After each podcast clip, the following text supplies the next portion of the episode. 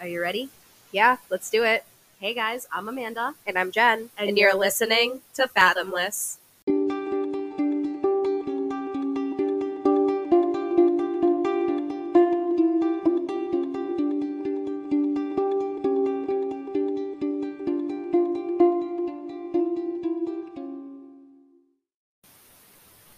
Hey guys, welcome back to Fathomless. Not only is it Monday, aka episode drop day, but it is fucking Halloween. Spooky scary. Spooky scary. Happy Halloween. Happy Halloween, guys. It's our favorite holiday, Literally the best. And then after this is just Thanksgiving and Christmas and just but I love the Yeah. holiday season. the most wonderful time of the year. It's my favorite time of the year. It really is. Yeah. I But- love it. Yeah, so last week we dropped both parts of the New Bedford Highway Killer episode, and holy fuck, I hope you guys enjoyed that. Yeah, what a trip. it It was, a crazy. lot. Yeah. It was a lot. So today we are gonna give you actually two episodes again as a little Halloween treat. Jen is gonna be covering a Halloween murder, and I'm gonna be giving us a spooky urban legend episode. And yeah, before we get into it, I did wanna just you know again say I'm so sorry if we sound super nasally. We're still kind of really sick while we're recording this, and um, also I know we haven't said this in a couple episodes, but we're so sorry if our audio gets like kind of quiet and then like gets really loud. We're still, again, we're still kind of figuring this out as we go. We are going to be ordering a couple new pieces of equipment that will hopefully kind of fix that and we won't have so many audio issues. I know it's not terrible, but It's a little quiet sometimes. It And then there's yeah. like some static. We're, again, we're still learning. yeah, I'm not We're, a very uh, techie person as it is. No. So no, and I am, uh, I mean, we both work, so like I do the best I can on the weekends to try and like fuck around with this stuff, but you know, we're still learning. Like I said, we're gonna hopefully be getting some new equipment soon that'll really kind of fix that. Think so yeah, from all just, the research just turn I've your done. volume all the way up and Yeah. you'll be good. You can hear us. we're so sorry if it sounds weird. We just wanted to give a little disclaimer of that, but we appreciate you guys powering through it with us and listening anyway. So Jenna's gonna take it away and tell us all about this case she has. All right. So today's case that I'm going to cover is technically still unsolved. One man was tried and convicted, but that conviction went back and forth a few times. I'll later get into that. Okay. Um, if you've heard this case before, I feel like we all kind of know who did it. yeah. Um, I don't know if you know too much about this case. I've heard of it. If it, if it's the one I'm thinking of, I do kind of remember this. This is in Connecticut, right? Yeah, Yeah. yeah. Yep. So okay. Yeah. um, because some people think they're entitled to anything, even murder. Um, they got away with it because of important family connections, Ugh. which again, we'll get into that. Um, but also, it was the 70s. The police work was sloppy. Forensics wasn't a thing, so on and so forth. Um, but again, that's my opinion, who I think did it, and we're all entitled. Are they still alive to our this day? opinions? I think so. Okay. Actually, yeah, because the most recent thing happened in 2020. Oh, okay. This went on for a long time. Fun. So he's definitely still alive, a free man. Um, I do want to give a trigger warning for this episode. I'm going to talk about an extremely brutal murder, full of details. It's a really horrific and tragic case, but we need to be the voices for those who are no longer here to speak for themselves. And this victim's voice deserves to be heard. So today, I'm going to tell you all about the murder of Martha Moxley. All right. Yeah. So I watched a 48 Hours episode called The Diary of Martha Moxley, and that's where I got most of my information from. But I did list my other sources in the show notes. Okay. So in October of 1975, Martha Moxley was a popular 15 year old girl living with her family in Greenwich, Connecticut. On October 31st, 1975, Martha's body would be found under a tree on her property. She was exposed and beaten to death. That is terrible. 15 years old. Absolutely terrible. So about Martha. Um, let's go all the way back to the beginning. Martha Elizabeth Moxley was born on August 16th, 1960, in San Francisco, California. Sorry, my notes were a little unedited there. So, San Francisco, beautiful city. Um, I loved it there when I went to visit. Uh, she was the daughter of John David and Dorothy Moxley. Martha grew up in Piedmont, California with her parents and her older brother John. And at the time of her death, she was five foot five, 120 pounds, and had long blonde hair. So, really beautiful. Yeah, I've seen pictures. She's adorable. So pretty. So, in 1974, her family moved from California to Greenwich, Connecticut, and they lived in the Belle Haven neighborhood. And usually, a move like this across the country would typically be hard for any 14 year old girl, but not for Martha. She quickly made new friends at her new school, getting straight A's. She played basketball, and she was even voted best personality in middle school. Oh, Yeah. Martha liked everybody, and everybody liked her. People in the Northeast are usually more reserved, very much like to themselves, yeah. not friendly. Rude, as fuck, as everyone in the South will tell you. Yeah, but Martha was described by her childhood friends as being an extrovert, the California girl of all of us, Oh, Yeah, I which love I- that. which was so so sweet. So she was a beautiful, young, friendly girl who literally had her entire life ahead of her. yeah, she was a baby. baby. Martha was 15 years old and a sophomore at Greenwich High School when her life was tragically cut short. So, about the Belle Haven neighborhood, um, it's a neighborhood in Greenwich. It's a very wealthy neighborhood, uh, more high class, uh, gated. Yeah, like lots of gated community, Yeah, right? patrolled by security. And it was like very close to New York City. So I looked up like Greenwich, Connecticut, and it's like New York Right City. on the border. Yeah. yeah. Um, so it's right in the water. The houses are enormous and beautiful. The homes are described as luxury real estate. And houses like now, like today, they're in the multi-million dollar price range. Yeah, it doesn't surprise me. Yeah. So I'm not sure what they were like in the 70s, but even then, Belle Haven was an extremely prestigious neighborhood. It was unlikely that strangers would be able to get past security, suggesting that suggesting that the murder was committed by somebody in the neighborhood. Yeah. Another family living in Belle Haven was the Skakel family, Rushton, Anne, and their seven children.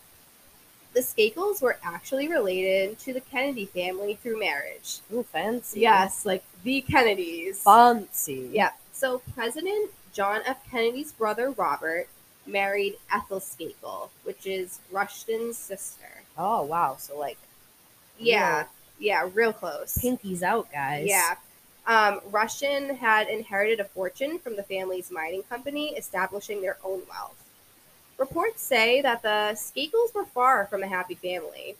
The mother Anne died of brain cancer in 1973, Aw. leaving yeah, leaving Rushton to be the sole parent of his seven children. Ooh.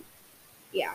After his wife's death, his alcoholism worsened and he traveled regularly, leaving the children home alone without any supervision, basically allowing them to do whatever they want. I mean, they were a well to do family. Dude couldn't get a nanny for the kids. I guess not. All so, right. But he did struggle to parent them. That's hard. Yeah. One of the children would later say, quote, chronic illness, alcoholism, and a repressive Catholic moral and sexual outlook was what caused the household to turn tur- turmoil. So thing It was doesn't sound like things were chaotic there. Yeah. So two of these seven children were 15 year old Michael and 17 year old Tommy, who Martha befriended. Okay. They were on the same age, so. Yep. They lived only 150 yards from each other, right across the street, and the Skakel brothers were known in the neighborhood for their, quote, poor behavior and lack of discipline. Well, I mean, no parent is home. I'm sure they're seeking attention literally Yep. anywhere else, whether it's negative or positive. Yeah, so schoolmates reported that they were, quote, very rambunctious. Uh, they definitely got into a lot of trouble, and there was a lot of partying going on in that house. Uh, one of Martha's friends was actually surprised that she was hanging out with the Skakel family as much as she was. You know, she was on the basketball team, straight A's. Why would she be hanging out with these like delinquent children? Yeah. Um, but both Tommy and Michael were known to have very explosive tempers. And they would rival against each other in everything they did. You know, from sports to girls. So it was always a competition. I mean, I feel like that's normal between two brothers that are around Yeah. the same age. But it seems like more than that. It seemed kind of toxic. Okay. So the night before Halloween is commonly known as Mischief Night. Yeah. Yeah, we all know what Mischief Night is. Devil's is. Night or I've never heard of it referred to as that. the Crow. No. Girl, I are feel like watching that. What? Is that too dark for me? I mean, maybe. Yeah. Okay. I'm gonna pass. Sorry. Um, so Mischief Night, if you don't know, it's where teenagers engage in jokes and pranks. Um, they play ding dong ditch. Toilet papering a house is a big one. Oh, yeah. cars, smashing pumpkins. Um, not anything we condone because these were considered like harmless pranks. But the times were different back then, and I feel like like today, if you're like egging someone's car and toilet papering their house, like Oh yeah. you can get into a lot of trouble. Oh yeah. I feel like back in the '70s, it was like a harmless joke. Yeah. but It was that Times are- classic, you know, just different. kids being kids, but Yeah. So still, yeah, you know, not fun to deface somebody's property. no. So don't do it. So on Mischief Night, October thirtieth, nineteen seventy-five, Martha went out to hang out with some of her friends to participate in these activities, and then went to the Skakel house to hang out. The father Rushton. He was not home on this particular night. He was away on a hunting trip. So Tommy, Michael, Martha, and some of Martha's friends all piled into a Lincoln in the driveway at about 9 p.m. And it was said that they sat in the car for about a half hour just listening to music. Yeah, being teenagers. Yeah. So at about 9:30, uh, they were hanging out from like 9 to 9:30. It's like a half hour. Okay. So uh, at about this time, some of the other Skakel brothers came outside saying that they needed to use the car to drive their cousin home. Michael took this ride with his brothers and cousin, leaving Tommy, Martha, and her friends behind. So one report stated that Martha was, quote, flirting with Tommy and was last seen with him, quote, falling behind the fence in the Skakel backyard around 9.30, so like hooking up. Okay. Um, I also read that there was some back and forth between Martha and Tommy that had some sexual overtones. Um, and at one point, Tommy pushed Martha down, falling on top of her. And the friends that they were there with got embarrassed by this, and like they just left them to themselves. Like you know, like in you know middle school, high school, if your friends making out yeah, with your their friends like starts making out. You're like, you just kind of like, okay, "Yeah, I'm leaving. All right. We'll Yeah. you guys have your moment and uh, go into the other room. So um, I just want to get into Martha's diary a little bit. Um, Okay. She kept a diary, and she wrote about some of the interactions that she had with the Skakels. In Okay. one entry, she wrote on September twelfth, 1975, uh, she wrote, quote, Dear Diary, me, Jackie, Michael, Tom, Hope, Maureen, and Andrea were driving in Tom's car. I was practically sitting on Tom's lap because I was the only one steering. He kept putting his hand on my knee, then I was driving again, and Tom put his arm around me. He kept doing stuff like that. Um, in another entry written on September 19th, 1975, she wrote, Michael was so totally out of it that he was being a real asshole in his actions and words. He kept telling me that I was leading Tom on when I don't like him, except as a friend. I said, Well, how about you and Jackie? You keep telling me that you don't like her and you're all over her. He doesn't understand that he can be nice to her without hanging all over her. So Michael seemed a little weird. Yeah. On October 4th that same year, she wrote, I went to a party. Tom S. was being an ass. At the dance, he kept putting his arms around me, making moves. So these entries would later be used in court, but I just wanted to mention them real quick so you get Martha's personal interpretation of the Skakel boys. Yeah. So it sounds like they were kind of a little, Touchy feely. yeah, a little too touchy feely with her, and she was not a fan of it. Yeah, they didn't know boundaries, it seemed like. Which that's I'm not surprised for teenage boys. They have no Especially when like their mother thinking. isn't around and their father's not really present. Yeah, like they're we said. known to be, you know, delinquents. Yep. Um, Any attention, whether negative or positive, is attention. So back to October 30th, 1975, between 9:30 and 10, Martha left the Skakels house to go home, but she unfortunately never made it. And remember, she only lived right across the street. Yeah. So, in the very early hours of, of October 31st, when Martha had not yet returned home, her mother started calling her friends. One of these friends shared that she had last seen Martha with Tommy Skakel the night before. When Dorothy woke up for the day a few hours later and realized Martha still wasn't home, she went to the neighbor's house and younger brother Michael answered the door, and he told Dorothy that he had not seen her daughter.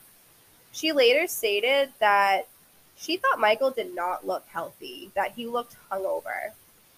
Uh, this is when Dorothy alerted the police, stating that it was not like Martha to not return home.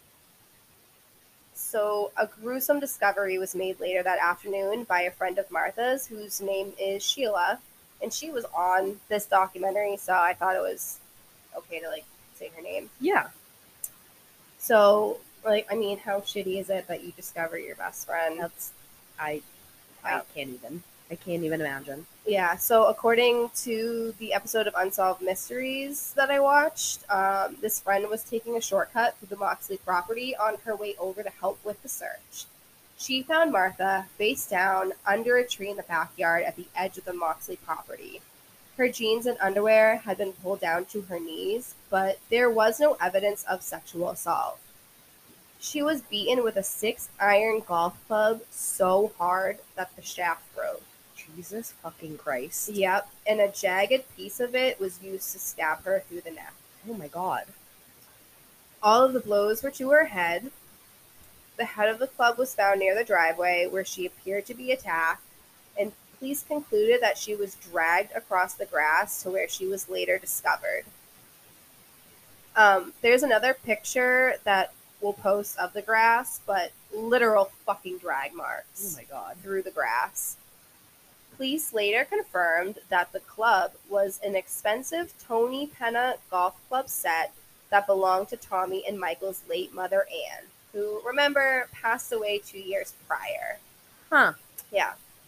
So, Steve Carroll was one of the first investigators from the Greenwich Police Department to walk up to Martha's body. He described the scene as, um, I can't pronounce this word, a maniacal, mani- Maniacal. maniacal, thank you. I got you, girl. A maniacal attack that should have been stopped but didn't. So, she was like beat past the point of death. yeah. Obviously this was like a very violent attack that had a lot of emotion and rage. And remember, I did give a trigger warning. Yes. So he also said, quote, we didn't even know what color hair she had because it was all blood red. Oh my god. And all the blows or damage were all to her head. And we could see a path that she had been dragged from down in the high grass, down to where her final resting place, which was under the pine tree. So investigators traced the trail of blood to the Moxley driveway. And quote, she had been bludgeoned right near the driveway because there was a huge pool of blood. Oh my god. Um, and I just kind of had a little thought here. Why didn't the mother see this when she was Yeah, going to the neighbor's house? to Just what I was thinking was how did she not see blood? But then after I watched the 48 Hours episode and saw the picture of like the Moxley property, they had like a U-shaped driveway, Oh, okay. and the Skakel house was like directly across from one side of the driveway, and the Moxley house sat on like the other side of the U, if that makes sense. Yeah.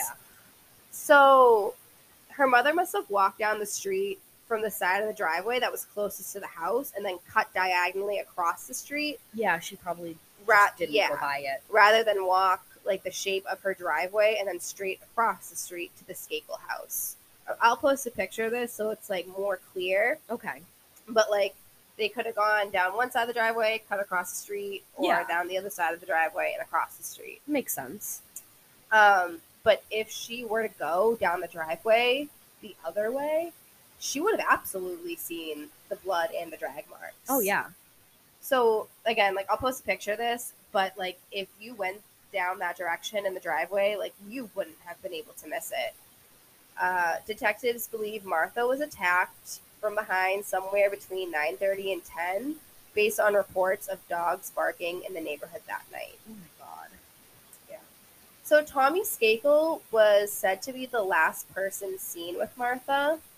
And remember, I mentioned part of one of Martha's diary entries. Tommy had been trying trying to make several advances on her. So police initially focused their investigation on him. And when he was questioned by the police, he said he last saw Martha around 9:30 p.m. outside his house, where he said goodbye to her, went inside, and watched a movie with the family's live-in tutor around 10 p.m. So they can't afford nanny, but they can have a live-in tutor. Okay. Okay, besides the point. Um, this tutor later states that he didn't notice anything unusual about Tommy. And this is important because Martha was just violently murdered within the last few minutes to half hour. Yeah. How do you clean yourself up and compose yourself in that short amount of time? That's weird. Um, he then went to his room to work on a very specific homework assignment, a report on Abraham Lincoln. Um, investigators did look into this detail, and his teachers denied ever assigning such project. Okay, so dude was just like, what, doing homework for the fucking fun of it? I, Come on, kid. I don't know. We don't know the reasoning why he said this. So he took and passed a lie detector test, and no charges were ever brought against him. The live-in tutor, uh, his name was Kenneth Littleton. He was also questioned, but not until fall of 1976, so an entire year later. Why? He reportedly had no idea who Martha Moxley even was. Um, what? Excuse me? Well, listen, the night she was murdered um, was his first day of work at the oh, Skakel okay. home. All right. Okay. Um, but he took and failed several lie detector tests. Oh. But he was never charged with any connection to the case. So, not long after the murder, I think it was like January of 1976, so like a Couple months. months? Yeah. Kenneth was fired by the Skakel family. Don't know why, but he moved to Nantucket, which is like a little island off Massachusetts Yeah. near Martha's Vineyard. Um, he moved to Nantucket, where it was reported that he heavily drank, he was doing drugs, and he was committing some petty crimes. Investigators really didn't believe that he had anything to do with it because what motive did he have to kill Martha? He Yeah. didn't know her, he had never met her, and the way she was killed indicated to police that it was somebody who knew or had a relationship with Martha. Yeah, that seems very personal. very personal. Beating her like past the point of Yeah. death. Exactly. That's So when Michael Skakel was questioned about his whereabouts that night, he said he left his house around 9.15, 9.30, drove to his cousin's, whose name was Jimmy Terrien, and they went there to watch the premiere of Monty Python's Flying Circus. And this is when they left Tommy and Martha behind with her friends. And he returned home around 11 p.m. So one of these friends that was at the Skakel home that night later states that Michael never took that alibi ride. Um, but I'll mention something later on who was at the Terrien household and recalls seeing Michael there. interesting. Yeah.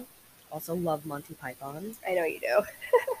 Did you see the uh, that movie?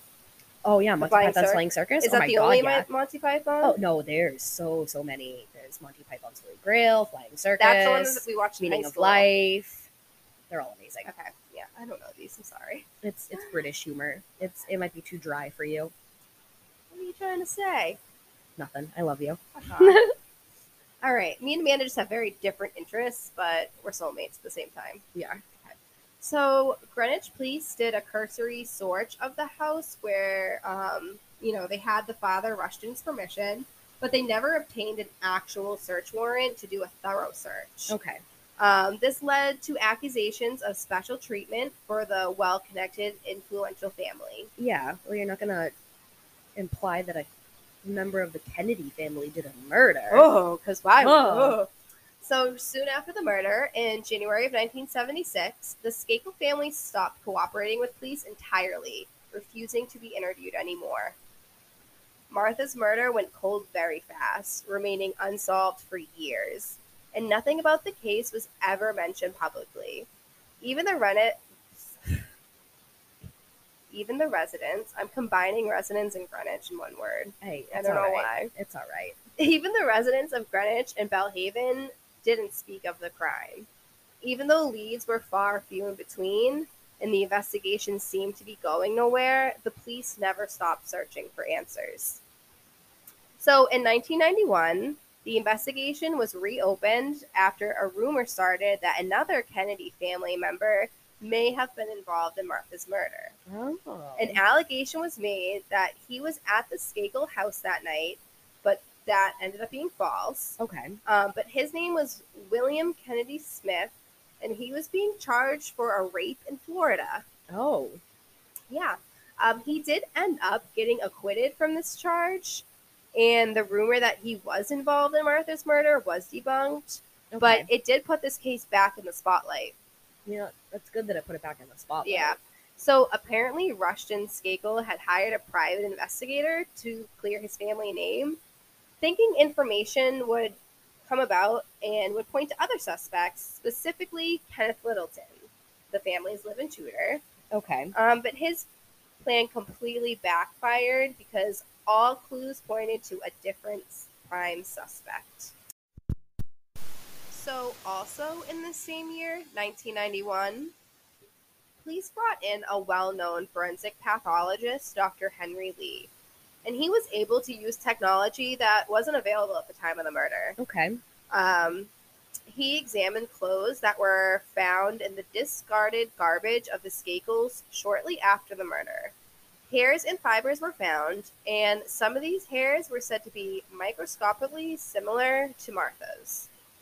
Interesting. So, other hairs were also found, which Dr. Lee concluded that they belonged to a Caucasian male.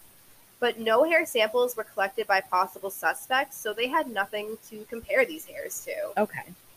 He was, however, able to provide a possible motive after studying the crime scene photos.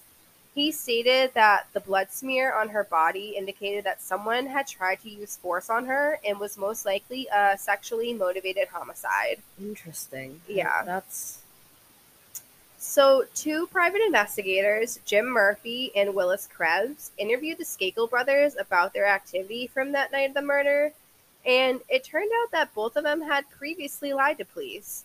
Now, remember, this is like 15, 16 years after the murder, and Yeah. like, remember, they didn't cooperate yeah. after, but you know, I, I guess they came around after a few years, it seems. Well, yeah, like you said, Rushton was trying to clear the family name, Yeah. so they were coming forward assuming that you know it would help clear their name. Yeah. So, uh, so they did lie to police before. Tom disclosed that it was not 9:30, but closer to 10 that he last saw Martha that night in 1975. Apparently, the two had been fooling around outside the house, making out, mutual petting.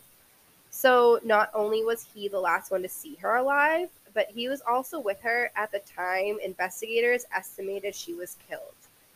Younger Yeah. brother Michael told the police that he did not go to bed when he arrived home from his cousin's at 11 p.m. that night, but that he climbed a tree outside of Martha's bedroom and masturbated. What the fuck is wrong with you? Uh, it, dude, do that in your house. He sat outside her window in a tree and what the fuck? Yeah. And like, did he say that she was in her room? Like, I was that what he was trying to like? if it was at 11 p.m., she was Yeah. already dead and gone. yeah. Like, so it's like, what are you doing in a tree outside of her room? Like, because he was a fucking creep. yeah. Oh my god. Ugh. So the case gained more national attention when a man named Dominick Dunne published a best-selling novel in 1993 based on the murder. Uh, this guy even wrote about the O.J. Simpson trial, Oh, okay. uh, but he later encouraged a LA police detective, Mark Fuhrman, to investigate the case. Fuhrman even started to write a book about the case and promised that they would eventually be able to name the killer. Greenwich authorities did not welcome Fuhrman's input as he was an outsider. He was out of LA. Um, but he believed authorities were hiding old mistakes. Yeah, I that tends to happen a lot. I've noticed that a lot of different police agencies will like refuse to work with each other, whether it's based on their own pride or yeah, trying Well, to a- hide old mistakes. A lot of shit happens in LA, so I'm sure Yeah, this guy has yeah. a ton of experience. Um, but they were not having this guy's opinion at all. Uh, one retired police detective, Steve Carroll, and he was the remember he was the first officer Yeah, to, find her body or to see her body. Yeah. Um, he was one of the few that did cooperate with Fuhrman, agreeing investigators made mistakes, but he insisted that the Skakels did not get special treatment. He stated, quote, mistakes happen because of inexperience. The department had not handled a murder in 30 years. So, I mean, even if you don't have to deal with things, Yeah. you should still know protocol. Like, exactly. I've been CPR certified for close to 10 years. Have I ever had to do it? yeah. No. And also, like, if your department hasn't handled a murder case in 30 years, why didn't you call in Connecticut State Police to help or something and be like, hey, we need additional investigators on this because, Just because we're not equipped to handle this? Yeah, and just because you don't handle things like yeah, you should. you might not ever have to come across a murder, or you might not again like the CPR thing. You might never have to do it. I hope I Yeah, never have to give still CPR, but you should still know the know protocol process. Yeah. and the process and the correct steps, and not oh we're inexperienced, so we're just gonna do the best we can. yeah. Call in no, your fucking resources. That's that's not how it works. Yeah. Anyway, uh, Fuhrman's interest did give the Moxley family a renewed sense of hope that the murder of their daughter would finally be solved and the killer would be brought to This justice. poor fucking family. Yeah. Um, I'll mention some quotes from her mother later that fucking tore me apart. Ugh. So Fuhrman's book called Murder in Greenwich was published and released in 1998 and publicly named, you ready? Drum roll. Michael Skakel as the prime suspect. Interesting. Did you guys think it was going to be Tommy? I had a feeling, yeah, but Nope. I mean, it makes sense. It was Michael. Yeah. So I kind of wanted to make it seem like it was Tommy and then Throw a little M Night Shyamalan twist in there. uh, Michael Skakel is the is their suspect. So another book called Greentown, written by Greenwich native Timothy, Timothy, Timothy. Oh, Sorry, Timothy. it's been a long day, guys. Yeah. Um. So Timothy Dumas. I'm sorry. He also suggested possible involvement of one of the Skakel brothers. And being a Greenwich native, I'm sure he knew Yeah. the reputation of this family. In September of 1994, Detective Frank Garr retired from the Greenwich PD and took a job with the state prosecutor's office as an investigator. He took the Moxley file with him to work on the case full time. So, in May of 1998, a panel of three judges approved a request made by prosecutors for a grand jury investigation. The state's chief court administrator appointed Bridgeport Superior Judge George N. Thim to investigate the evidence gathered by the police department and the state's attorney's office. And grand juries like this, I guess, are rare in Connecticut, and they're only used when other investigative procedures have failed. Okay. So Judge Thim had the power to subpoena witnesses to testify, which prosecutors in Connecticut do not have this power and have complained that this hurt the case because they were unable to force witnesses and suspects to speak with them. That's frustrating. And this is May of 1988. This is over 20 years later. Yeah. So they're it's a little late to the game. The grand jury interviewed more than 50 witnesses in connection to the case. One of these witnesses were former staff and classmates of the Elan School in Poland Springs, Maine, where Michael Skakel allegedly confessed to the murder while seeking rehab treatment. One former classmate, Gregory Coleman, would later testify in a pre-trial hearing that Michael told him, I'm going to get away with murder. I am a Kennedy. wow. So Michael was sent to the Elan school in the hopes to avoid criminal charges after being arrested for drunk driving in New York in 1978. Um, and he was only 17 years old this time. And he actually actually later attended Curry College in Milton, Massachusetts, Oh. where he, where he earned a bachelor's degree in English. Okay. But I mean, who cares? Yeah. I don't.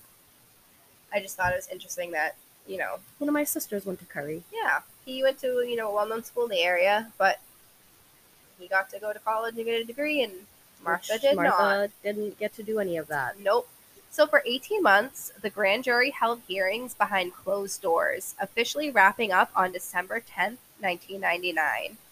Judge Thim had 60 days to review the evidence and decide if there was enough to finally make an arrest.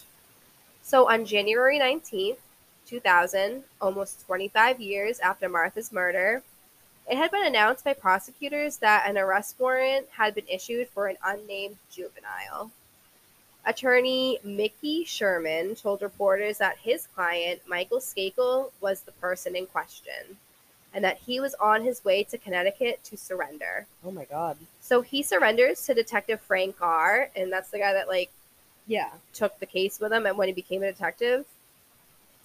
Um, and he was booked on charges of murder as a juvenile. And remember, he was 15 at the time. At the time of his arrest, he's 41. Jesus. Uh, and he was able to post his bail of $500,000. Ugh. Yeah, half a million dollars. This guy was like, okay, I got that. Um, I'm sure it was just like daddy's money, though. Oh, probably. The only comment he made at the time of the arrest was, I did not commit this crime. So the motive was believed to be jealous rage over the attention that Martha was showing to his older brother Tommy. Apparently, he was writing an autobiography, and in it he wrote, I wanted her to be my girlfriend. Yeah. Okay. Yeah. Then like ask her out. Don't masturbate outside her bedroom window in a tree. So at the time of his arrest, Michael was married to a woman named Margot Sheridan, and he had a child with her. And Margot filed for divorce shortly after he was arrested for Martha's murder, and the divorce was finalized in 2001. Okay. So she did not stand by his side for this.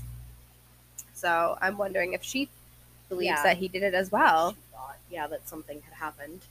So Michael's trial began on May 4th, 2002 in Norwalk, Connecticut, and it only took 4 weeks. Um so this asshole murders a girl, lives his life for 25 years as a free man, posts his bail when he finally gets arrested, and then he's walking free for over 2 years before his trial begins. So he was arrested in 2000, his trial began 2002. Ugh. Yeah, you're gonna you're gonna get more pissed later on. Just wait. Oh, I'm already so annoyed. this is this is nothing compared to what's about to happen. Um, former classmate Gregory Coleman, who I already mentioned before, he also stated in his pretrial statement that he, referring to Michael Skakel, he had made a comment that he was trying to make advances towards this girl, and that this girl was not complying with those advances, and thus he drove her skull in. So this 15 year old boy was told no, and instead of accepting the rejection and moving on, he thought the acceptable thing was to kill the girl. Yeah. Um, sounds, sounds reasonable. I just feel like this is why some people are afraid to say no Oh yeah. because they don't want to get hurt. Yep, because guys don't know what the word no means. And it, it, seems like he was used to getting things handed to him and always getting what he wanted. exactly. And when he was told no because a girl was not interested in him, yeah, he he just just he thought he could kill her. apparently. It Do better with yes. with your sons. Yeah. Especially this family. They you know, you don't raise your sons to to do shit like that and Yeah, no means no. no. and it's nothing personal and it's just so Yeah, like, up. Anybody has the right to say no if they don't want to be with you. Like man, woman, whoever does not matter. it's it's so fucked up. Every person has the right to say no. Yeah. And if and if you and if you are in the situation, you should never have to make that decision to comply and Yeah. and to try to avoid being hurt, killed, or assaulted at anything. Yeah, it's And you know what? It's It's, still an issue. It's still an issue. oh my, it's fortunately it'll probably always be an issue because that's just how humans are. Yeah, it's fucked.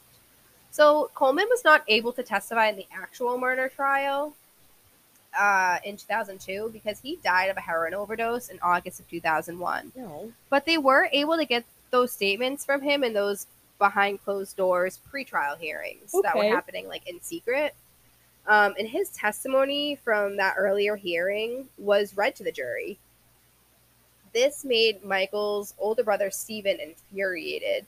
He stated that Greg Coleman was quote high on heroin on methadone and he was doing 20 to 25 bags of heroin a day.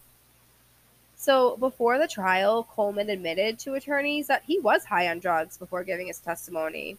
But nine other witnesses told the jury that Michael implied he killed Martha.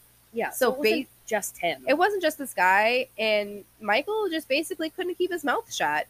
Um, but regardless if you're high on drugs, you know, I just don't feel like you're gonna go into Yeah. a serious setting like that and just make false accusations. yeah. And you know what? Even though this guy was on drugs and he did die of a drug overdose, he made a similar testimony that uh, many other people did. Yeah. So Well, like we said in our, our last episode with New Bedford Highway Killer, where we had a lot of people with substance abuse issues who were witnesses, like, you know, just because they were doing these substances doesn't mean that they're they're less of a person. yeah, or their statements are invalid. exactly. And he admitted to it. He said, "Hey, Yeah. I'm high as fuck," and they were like, "Okay, tell us what you know. Yeah, we don't I mean, care." it's not like it was just him or just him and one other person. There was nine other people. Yeah.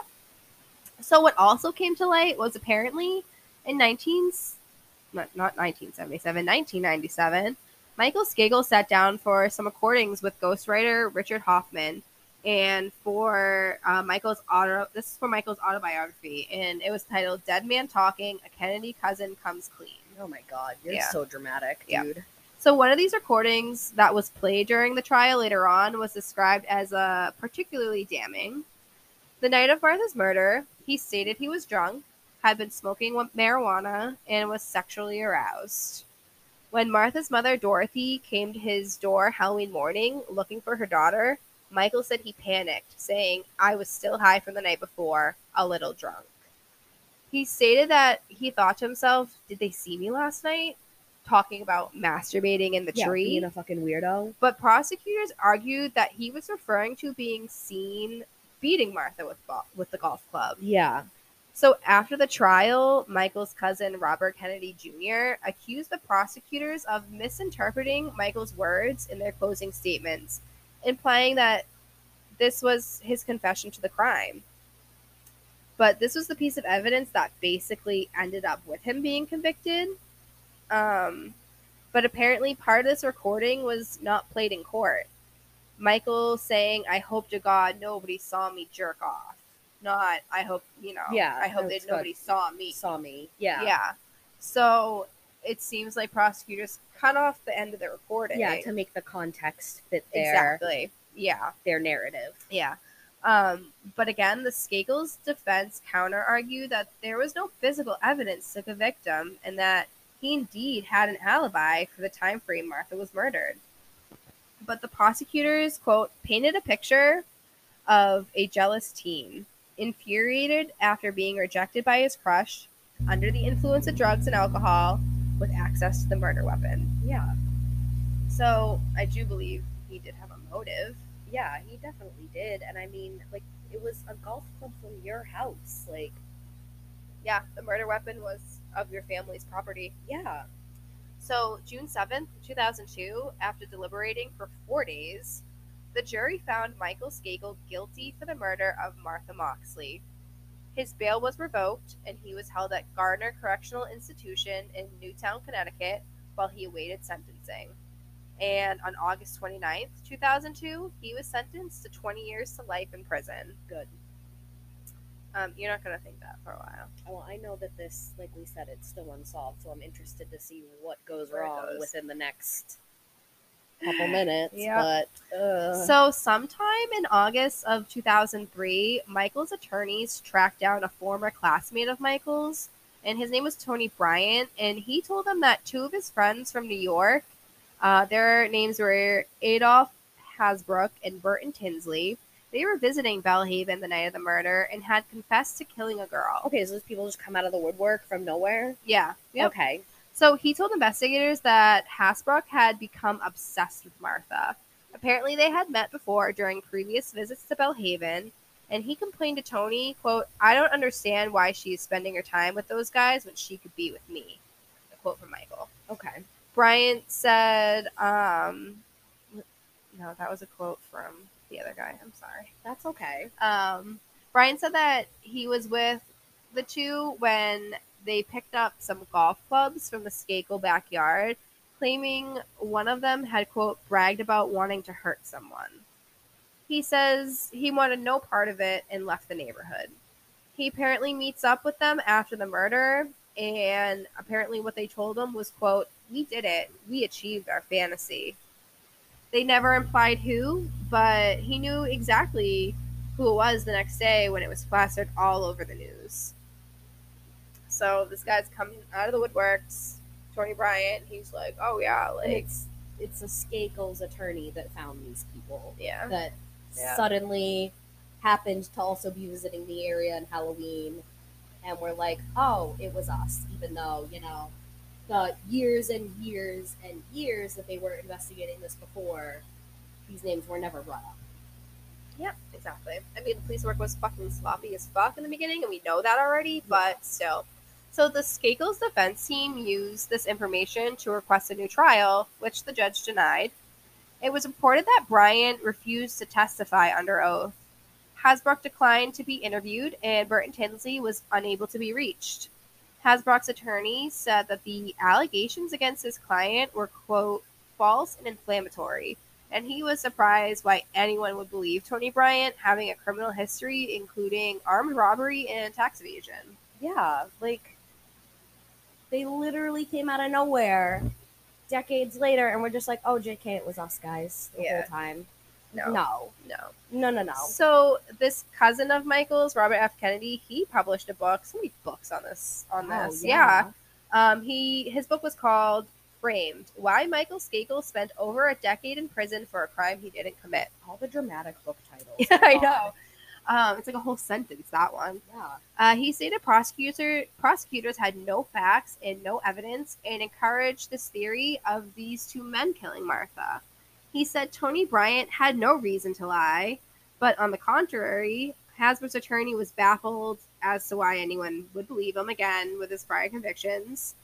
Nobody in the neighborhood recalled seeing any strangers that night, and in a tight knit, wealthy, security patrolled community in the 70s, I'm sure Yeah. people would have noticed. And, and I'm saying in the 70s because, like, you were very neighborly back then. Yeah, now like- people keep to themselves in their homes. Um, I'm sure people would have noticed. So Robert was just trying to clear his cousin's name and, by extension, the Kennedy's name. When being interviewed for the 48 Hours episode, when he was pressed about this theory, he got up for the from the interview chair, arguing that there was lots of evidence that ties them to the crime. So, if you feel strongly that these two men did it, why are you getting butthurt when being asked about the theory? You get up from your chair and Why- there's lots of evidence and leave. Why are you getting defensive? Like You sh- angry defensive. if you should want to talk about this stuff if Yeah. it's what you believe. yeah, if there's so much evidence, let's let's go over it. Let's talk about that. Yeah. Don't just get up and walk away. So I just thought that was kind of odd behavior. Yeah. Um, interesting. So Michael tried to appeal again in November of 2003, arguing that he should have been tried in juvenile court rather than superior court. This appeal was rejected, and on January 14th, 2006, uh, Connecticut State Supreme Court unanimously upheld the murder conviction. So they all were like, nope, you're still guilty. Yeah. Um, he tried to appeal four times, all of which were denied. So we're going to fast forward to September 2010. Um, Michael's been in jail for about eight years. Okay. Now he has new representation. Attorney Hubert Santos. He filed an appeal, and somehow on October 23rd, 2013, Skakel was finally granted another trial after many attempts on the basis that his attorney at the time of his original trial, Mickey Sherman, provided him with, quote, constitutionally. I can't speak Constitutionally deficient. Yes, I knew how to say it. We've just been talking so much today It's that. I'm tripping over my words. Um, so basically, saying that like you provided me with like shitty representation. It was not, you know, up to par. So saying that he basically botched the case for him. He also accused his former lawyer of being too chummy with the press, referring to him as a media whore. Wow. So yeah, that's kind of mean. but maybe he was. Maybe he loved the spotlight. Yeah, he could have been. Um, Michael claims Sherman failed to focus on a more practical suspect in Martha's murder, his own older brother, Tommy. It was said that Sherman failed to convince the judge to allow Tommy to testify, stating he was going to invoke the Fifth Amendment no matter what we did. So instead of trying to get him on the stand, they, he was basically like, he's going to plead the Fifth. He's going to plead the Fifth anyway. That's Didn't even try. Um, he also failed to call a critical witness who supported Michael's alibi. But in 2013, Michael's new lawyer, Santos, did call in this witness. And this witness was Dennis Osorio, and he said that Michael was at the Terrien household that night. Santos stated that he had no motive to lie about this piece of information as he was not related to Michael, and his team of attorneys argued that these missed testimonies would have created reasonable doubt and that you know the, the judge agreed to this yeah. and as a result he was released on a 1.2 million dollar bail on november 21st 2013 and i guess he had that 1.2 million Apparently.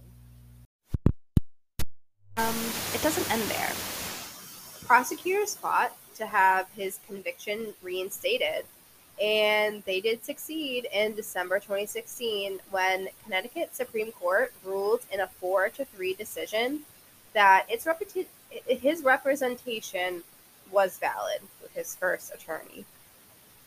So he walked free for another 3 years and then went back to jail. Jesus.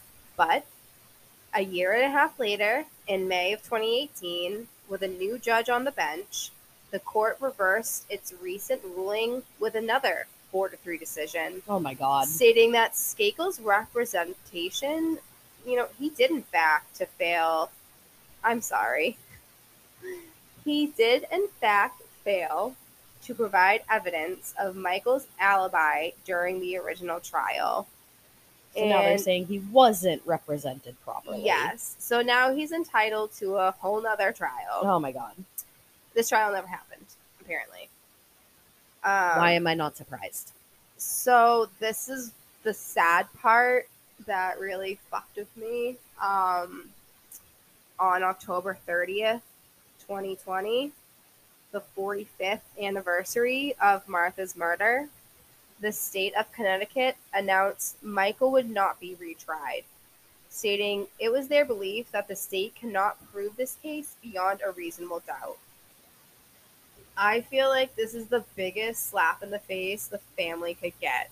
Yeah. Not only was he not tried until 25 years after the murder, after confessing, after surrendering, not only was his conviction overturned and reinstated multiple times, but the final decision to never retry him again was made on the anniversary of Martha's death. That's just Fucked up. yeah. Fucked up. Very poor decision making on their part. Yep. So, um, a former classmate, Richard Burns, says that he's played some golf with Tommy Skakel in the past, and he says that even though he didn't do it, it ruined his life, and he is a car- is he's currently estranged from his brother Michael. Michael did point the finger at Tommy too. Yeah. So Martha did have a proper burial on November 4th, 1975. About 500 mourners gathered at the First Lutheran Church of Greenwich for her funeral. She was laid to rest in a private burial service in Putnam Cemetery, Cemetery in Greenwich, Connecticut. And she's buried next to her father, who passed in 1988. Oh. Um, and they have a Moxley family plot, so um, they'll all be together someday. Um, and for her mother, Dorothy, time has not made it any easier to deal with her loss. Oh. She stated to reporters, quote, Martha, my baby, will never have a life. To lose a child is the worst thing in the world. Oh my god. Yeah, My so heart. that, that killed me.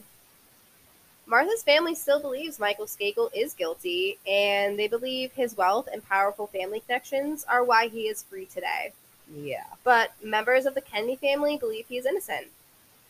Still to this day, nobody has been convicted of Martha's murder. Friends say she would have gone to do great things in life, probably would have grown up to be a great mother. She was always a great friend. And in her last diary entry of 1974, Martha wrote, quote, Dear Diary, today is the last day of 74. Boo hoo. 74 has been one of the best years of my life. Well, hope 75 is as good. Mm. Yeah. So, fucked. Mm-mm. Regardless of who killed Martha, they are still walking free today. While Martha's entire life was ripped away from her. She never got to grow up, graduate high school, go to college, fall in love, get married, have children. She deserves justice, and the fact that the one prime suspect will never be tried again means the Moxley family probably won't ever get their justice for their daughter. That's really sad. And I'm not even sure if investigators are looking into anybody else or have looked into anybody else. So, if anybody has any information on the murder of Martha Moxley, you can call the Greenwich, Connecticut Police Department at 203 622 8004. And that is the case of Martha Moxley. That is really sad. Yeah, and like look how pretty she is. She was so cute. like a typical like just like girl in the 70s. yeah, like a little flower child. Yeah. So uh, we'll post pictures of her. We'll post pictures of the diary entries. Um, I have again the picture of the drag marks through the grass. So I'm showing Amanda right now. Oh my god. Yeah, you can see how, you know, clearly something was brought through the grass. Yeah. Um, we'll post pictures of Michael Skakel. And I also have a really good picture of like the properties, like in relation to like Martha's house and the Skakel house and Okay. how, you know, the driveway shaped and, you know, where she was found. Yeah. So we'll post all those. But I mean, I mean, I don't want to get sued and I don't want anybody coming for me. But You have some ideas of who you think. I just think they they know something. Yeah. Maybe I agree.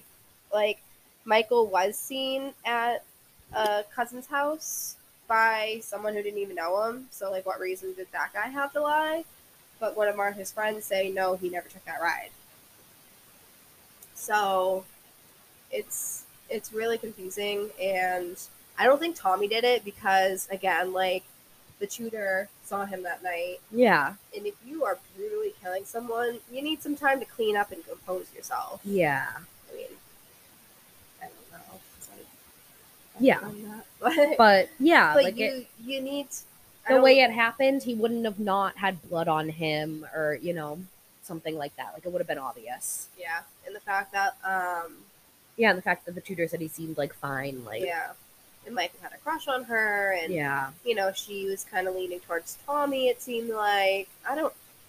I don't know. What do you think? I have some ideas, but like you said, I don't want to get sued. I so, I know that Because he's still walking free. Yes, he has these access people are to this still alive, podcast. so- um, but yeah, so that is the case of the murder of Martha Moxley. It happened in Connecticut, in New England, still unsolved, and it really sucks because she deserves all the justice in the world. yeah, her poor family deserves answers. Yeah, her poor mother. Uh, so That is it. That is it. Stay tuned for another Halloween Yes, episode coming Halloween up. episode coming up next. Stay spooky. Stay scary. Stay safe.